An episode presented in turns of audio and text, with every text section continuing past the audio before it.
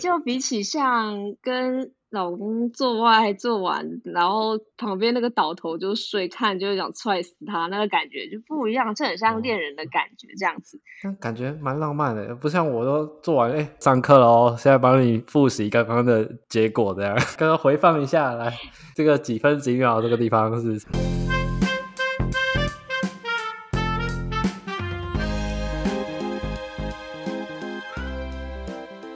大家好，我是阿宝。今天呢，就是我们请到一个粉丝要来跟我们分享关于他在半年前就是做了一个梦，梦里面就是他去去了体育按摩这个体验。那当然就是我也不知道说他究竟是找哪个店家还是跟谁，就是大家不用猜，因为这是一个梦境。那接下来我们就请到这位粉丝来跟我们做分享。Hello，大家好，我是安安。这个应该来讲好了，就是我跟我先生算是很很快就走入婚姻，然后。其实我们在相处的过程中，其实非常快的，可能很快速的同居在一起啊，很快就没有那个身体的摩擦。对，所以爱的火花就会熄灭这样子。我尝试跟他沟通很多次，可是好像也没有一个很好的结果。我们试着呃找心理咨商什么的，什么办法我们都试过，这都没有办法。可是那时候我就其实心里蛮蛮无助的，甚至有一点觉得说，哎，是不是是自己的身体已经是没有没有魅力可以吸引人的这样子？所以我有一阵子真的是陷入非常的心。情绪非常低落的一个状态，几乎做什么事都没有办法很专注。结果我有一天我就突然想了一件事情，就是以前我们都有听过一个马斯洛的一个心理学的理论，他在最底层的时候有讲到，就是性生活其实就跟吃饭、大便、喝水。其实一样是最底层的一个生理的需求，你要先满足这些生理需求，你才有办法有后续的，比如说自信、自我实现之类的。所以我就发现，我好像因为性生活缺乏这一块，所以导致我很多事情我都。非变得非常的没有自信，心情非常低落。我很想改变这个状况，可是我的另外一半他没有办法帮助我去做这个事情的改变。于是我那时候就我也是很茫然啊，就上了很多什么呃什么低能卡啊，什么 PTT 啊，然后我们去找看，就想说男生都可以。找到嫖嫖到妓，那女生是不是也有办法可以找到一个能够发泄性欲的男伴这样子？我就找到了一个名词叫情欲按摩。那时候网络上有非常多的资讯，也都参差不齐啦。就是有的有是店家，有的是嗯个人工作室什么的，反正就是我也觉得看了不飒飒这样。后来就真的也很好奇了，找了一间。他好像是工作室这样子，我就加他来，他有给了我非常多的推荐。可是我人生其实从来没有跟呃我的男男伴，就是我的男朋友或是我的先生以外的男人发生过性关系。其实我在心里的那个纠结、罪恶感的这一块，我一直没有办法可以放得下来。所以我就我其实我只跟他聊了一两句，他就传了很多照片给我说啊，可以挑哪个帅哥啊，然后。尺寸多少啊？可是我就基于说，就是道德感没有办法跨越这一块，所以我就先放下，就这件事就先算了。那你有试着说，就是可能找过像约炮啊之类的？是约炮这个事情，其实应该说是在，比如说好，我们现在常见的交友软体上面，然后我觉得女生你只要不要长得太非主流一点，都很快的可以找到一个对象，可以愿意跟你约炮。可是那个人是谁？呃，你也不。知道他是怎么样的人啊？他会不会骗你啊？他会不会像社会新闻那么恐怖？会遇到些什么就是很难以挽回的事情？政治上是搞不好人家是想要交往找稳定的关系，可是我只是想要满足生理需求，这样子我们的关系不对等啊！他到时候如果晕船了，会给我带来很大麻烦什么之类的。也有想过这一块，然后也有想过，就说，哎，那外面那些陌生人会不会就是，呃，可能就不愿意戴套啊，然后传传病给我啊之类的，我我就很很害怕，所以我没有选择找炮友，是这个原因。那后来是什么样的情况，又终于让你就是鼓起勇气去找了情欲按摩？嗯，应该是说，就像我前面讲的，我觉得。人的生理需求在没有被满足的情况下，就是我们最基层的需求没有被满足之下，你真的很难快乐的起来。然后我觉得那个情绪已经低落到是非常影响到我的生活，我迫切的想要解决这个困境，所以我就本来尝试的再找了我之前加的 LINE 上面的。那个所谓的奇遇按摩，但是我不知道什么，我还是觉得怕怕的。他就说什么他们有工作室，有什么，但我我怕去工作室会被他偷拍，然后到有一天在网络上就变成。呃，某个某片女主角，然后我就觉得很恐怖，我又打消了这个念头。然后那时候就是因为工作可能有些闲暇之余，就开始听了 podcast。然后可能是因为我真的本身本身性需求是没有办法被满足，所以我都会听很多有关于在谈性方面的节目，呃，想说看能不能吸收相关的。知识学到如何跟老公讨论性生活这一块，然后听听别人对性这个部分有没有不同的观点。因为我觉得我一直被呃束缚在我只能跟我的先生发生关系这件事情。我只要我不是鼓励大家出轨，当然说，但是嗯、我觉得我好像被束缚在我只能跟我的伴侣发生性关系，不管这个伴侣再怎么样，我都不可以背叛他。我被束缚在这个框架里面，我试着去听了一些 podcast，他们可能有一些比较跟过去的想法比较不一样的，他们就给了我很多的想法，觉得说，哎，其实其实性生活就跟吃饭一样，我今天跟别人去约了做爱，跟别人约了吃饭，那其实不是也是一样的意思嘛？我们就是在解决一个最基础的生理需求。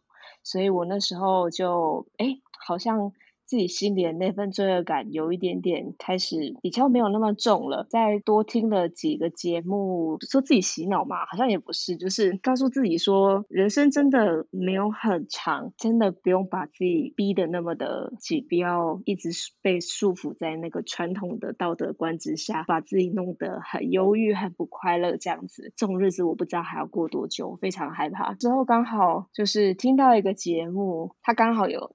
讲到情欲按摩的这一块，我就听，我就觉得哎很有趣。可是后来就听完了，就觉得哎，好像那个过程也不是真的说，就是只是嗯我们想象的就单纯的性爱活动这样子。可能嗯有一些生理上的呃探索，因为我我真的讲真的，台湾的男生真的普遍的不太会照顾到女方的需求。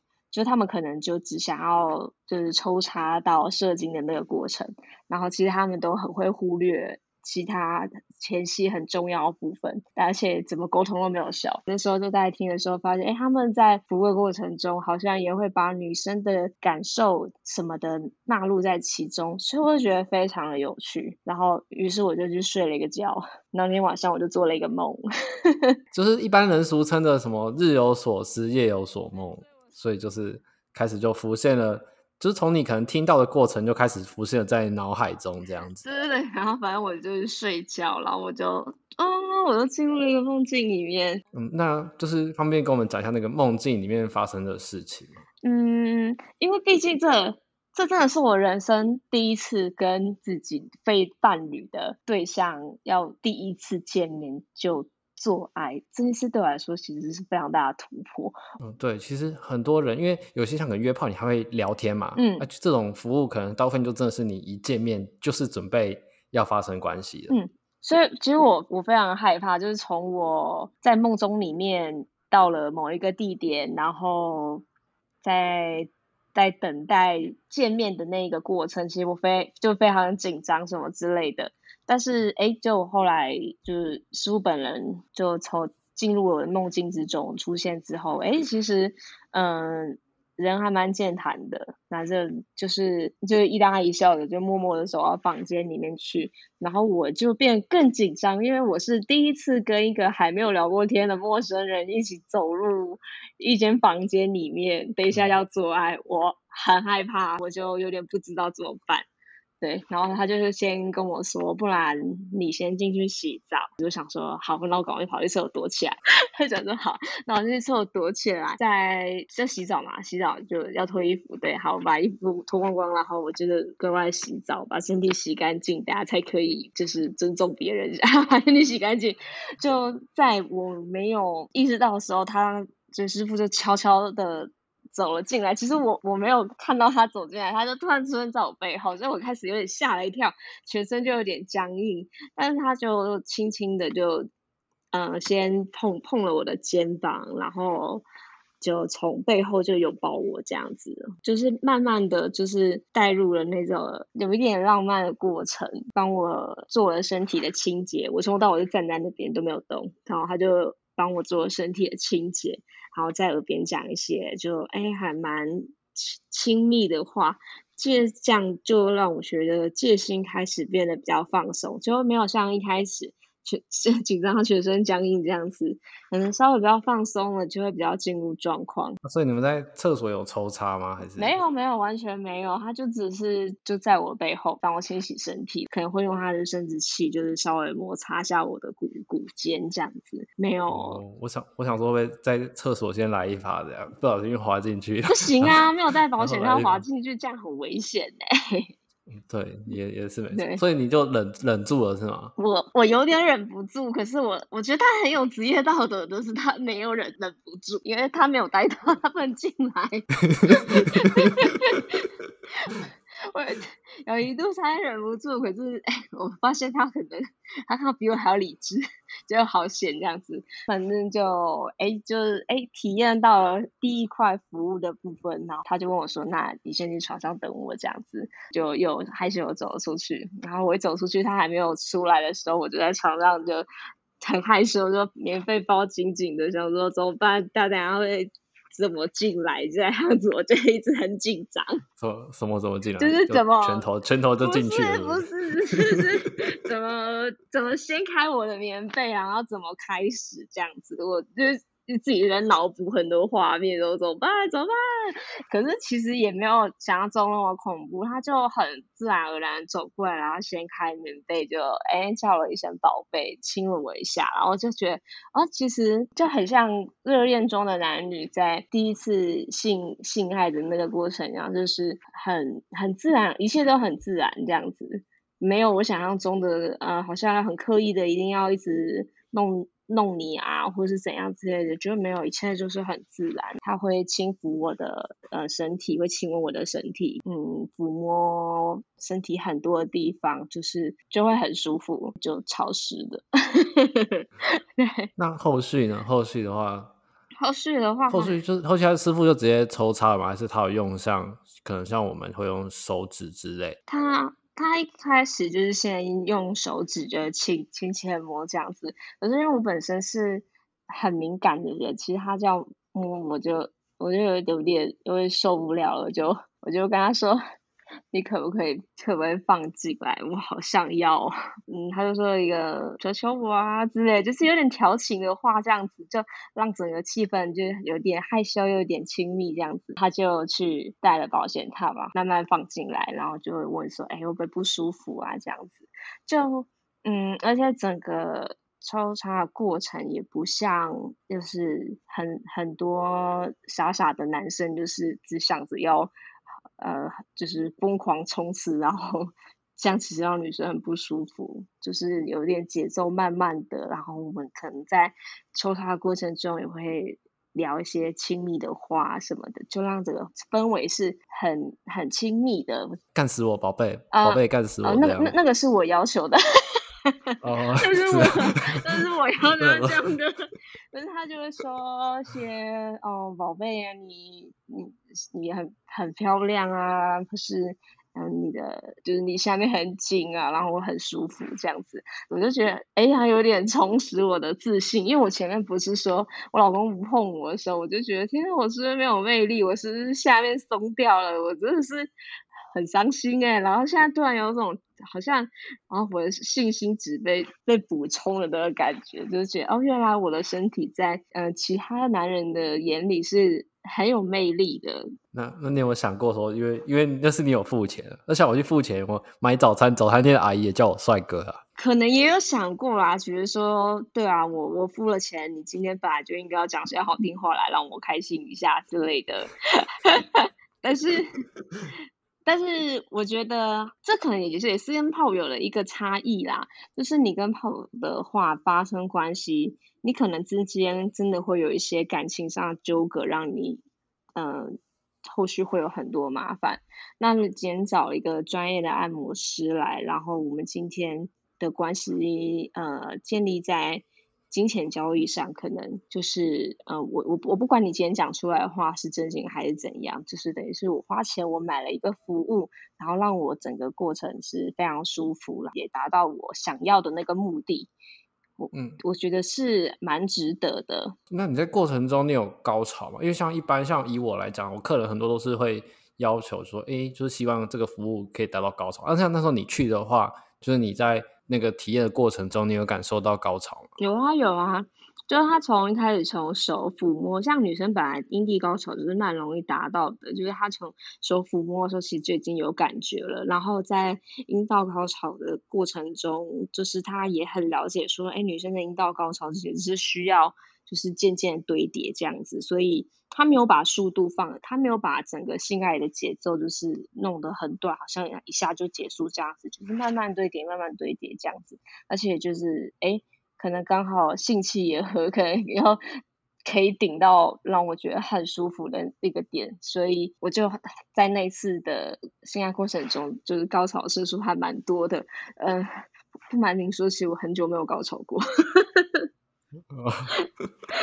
对，那后续呢？后续就是做完就。结束了这样吗？嗯，没有，我们就一起躺在床上，就是诶聊了一下天啊，可能讲一下诶刚刚做爱的过程啊，然后小调情一下，或者是聊聊生活上的一些琐琐事啊，就是比起，就有点像恋人的感觉。对，就比起像跟。老公做爱做完，然后旁边那个倒头就睡，看就想踹死他，那个感觉就不一样，就很像恋人的感觉这样子。嗯、感觉蛮浪漫的，不像我都做完，哎，同学客人上课了哦，现在帮你复习刚刚的结果这样。同学上课喽，事后检讨会这样子。事后检讨对吧？上课了，我来刚刚回放一下来。这个几分几秒这个地方是什么的？对，其实过程是是蛮浪漫的。我们是没有事后检讨什么，因为我觉得每一次的每一次的性爱，你在如果觉得很舒服的话，那那个过程中的那个表现是装不来的。对，我相信他应该也看得出来我。真的非常的投入跟享受，对，因为如果花钱的话还要装，那这样也是蛮可怜。对啊，为什么花钱还要演戏给人家看？那就是从你这一次的体验之后，那你觉得说就是会会上瘾吗？因为像有些人，像有些客人他会上瘾，就是会可能就想要包月啊。之前节目节目讲到了，那对你来讲，你觉得第一次有过这种服务的话，对你来讲会就是会上瘾，会之后会陆续想要吗？嗯，我觉得会，而且我哎我特别想分享一下，就是那次服务完之后，然后我回家，我就在想说，你说你梦醒了之后，你在回忆的过程，对对对，对，就是我意淫了一个师傅之后，然后梦醒之后回家，我本来想说，哎，我看到我先生应该会有一种很愧疚的感觉，觉得自己好像像是外遇了还是什么一样，但是就是有点有点神奇的是，其实。这愧疚感好像没有发生，或许是我在事前的心理准备已经做得很充分、很足够了。我成功的说服自己，我只是去满足我的生理需求这样子，所以这件这个事情并没有影响到我的私人的生活的，我的生活反而变得。我更有自信，然后我我觉得过了就比较开心一点，然后我甚至可以有更多的心力去做更多我喜欢做的事情，我觉得是很大的收获，不只是性方面的满足，是我整个心灵上我觉得变得比较健康一点。经历过这场梦之后，你跟先生之间的那种就是性爱模式有重新的去改变吗？我跟他就是那次做完梦之后，我有。我还是有跟先生就是在发生性关系，但是就不知道是不是有对照组的出现了，你就会觉得好像先生只是在跟我交个功课，就是说，哎，那这个月好像都没有发个发个作业给你，所以就就应付应付一下而已。然后我有试着跟他讨论过，说，比如说我喜欢的姿势啊，我喜欢被触碰的地方，还是不理我，他还是不愿意调整性爱模式。我就想想，这可能就是。他喜欢的模式吧，他可能就是没有替我想到我喜欢的那个方式。那我就想说，好，那没没有关系，就是因为我其实已经沟通真的太多次了，我我们中中间沟通真的非常非常非常非常的久，你们难以想象的久。我觉得我还是回去做梦好了。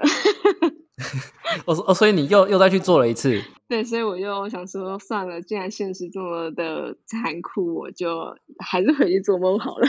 沉浸在梦里啊。那你第二次约，第二次约的时候，你们是也是一样的情况，又就是再来一次吗？就是在梦里面。就是在我去找师傅这件事情之前，在我那么长一段没有没有性爱这样过程当中，呃，我我做了很多的突破，我买了我人生中的第一个情趣用品。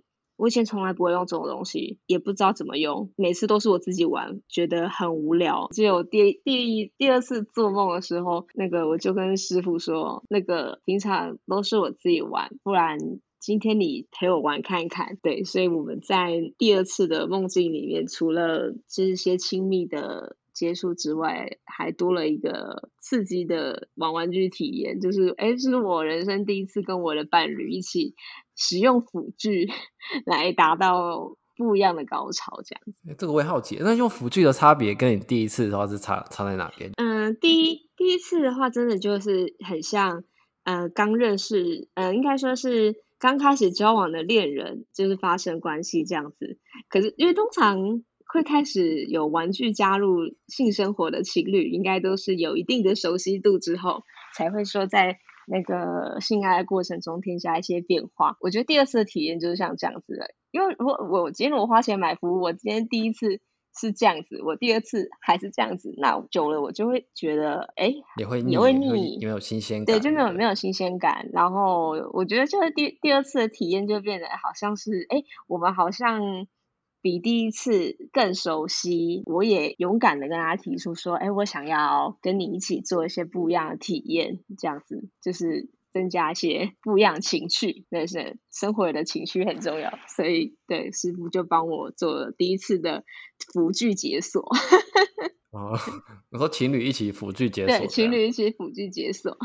那也是一样，就是有一直让你就是高潮不断嘛。哦，有啊，我就会一直抖，一直抖，一直抖，一直抖这样子。是，那是被电到啊？是情趣用品漏漏电吗？不是，就是就是那种你知道阴蒂高潮的女生身体就不自觉的抽动这样子，对啊，就觉得很舒服这样子，会有点情不自禁的，就是他服务我这。这么辛苦，我也想要回馈他点什么，我就吃了它。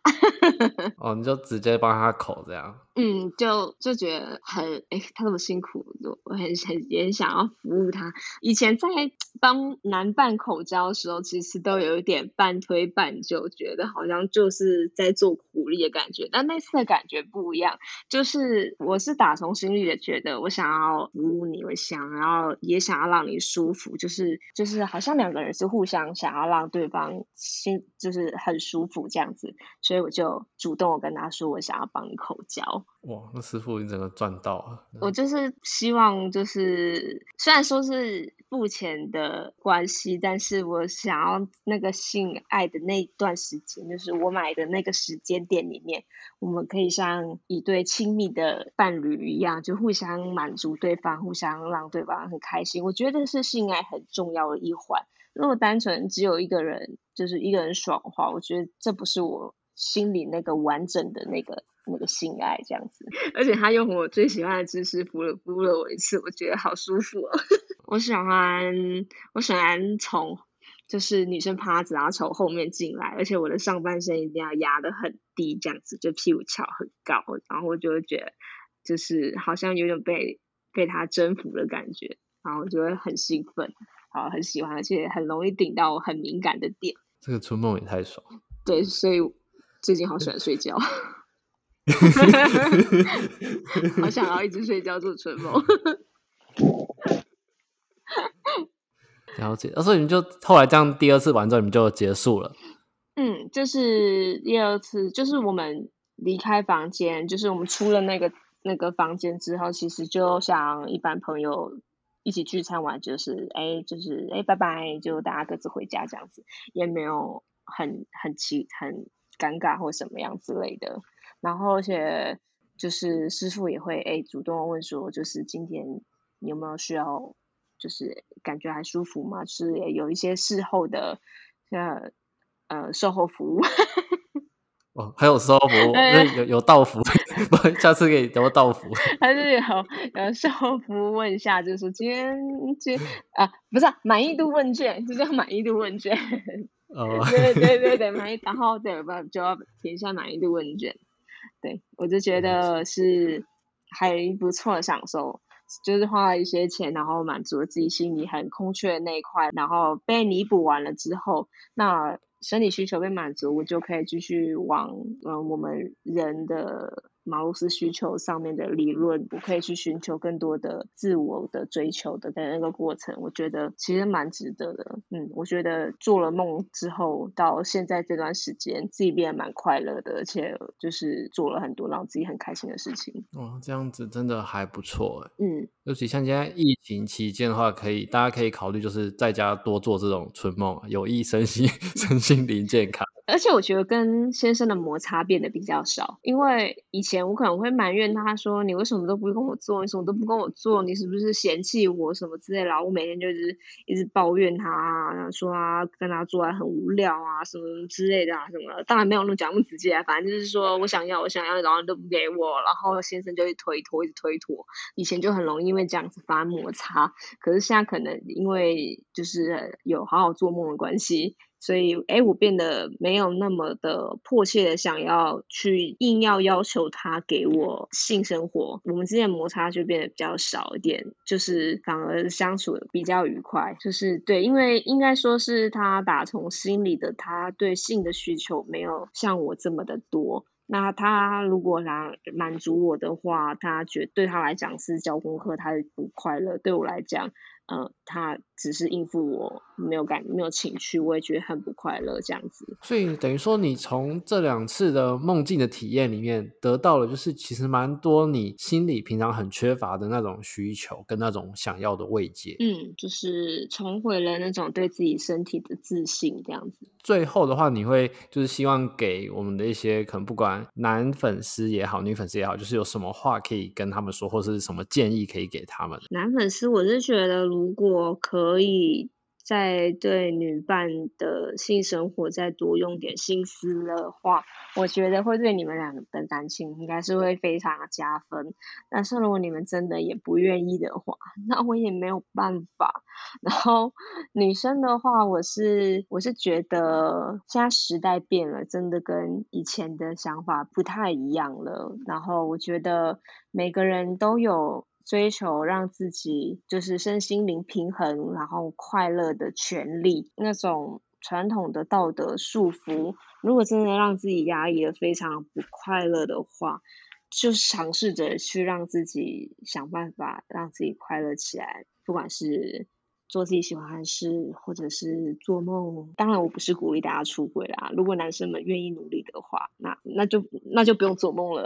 不是鼓励说像什么可能出轨啊、买春啊之类，就是让大家去了解到说，就是在怎样极端的情况下，然后可能说那些人就是逼不得已啊。就像你可能说连续好几天都不吃饭吧？像刚刚一开始你说就是。那也算是生理需求嘛？对啊，我那不可能一个人好几天不吃饭，那会饿死。像欲望中心，不可能说人一辈子去压抑，也会有就是反弹爆发的时候。对啊，而且我会觉得说，哎，你今天与其去网络上找一个莫名其妙不认识的人，然后把自己生活搞乱七八糟，然后搞不好还染病什么之类的，还不如找个专业的来，自己心里也比较安心一点。那今天我们就谢谢我们的这个粉丝听众来跟我们分享他自身的一个梦境的经历哦，那就谢谢大家今天听我的分享。如果其他粉丝听众也有自身的一些可能像经历、姓氏想要分享的话呢，也欢迎就是 mail 到我的信箱或是私讯我的 IG。如果你喜欢我的节目的话，欢迎给我订阅、五星好评或留下感想。我是阿宝，我们下次见啦，拜拜。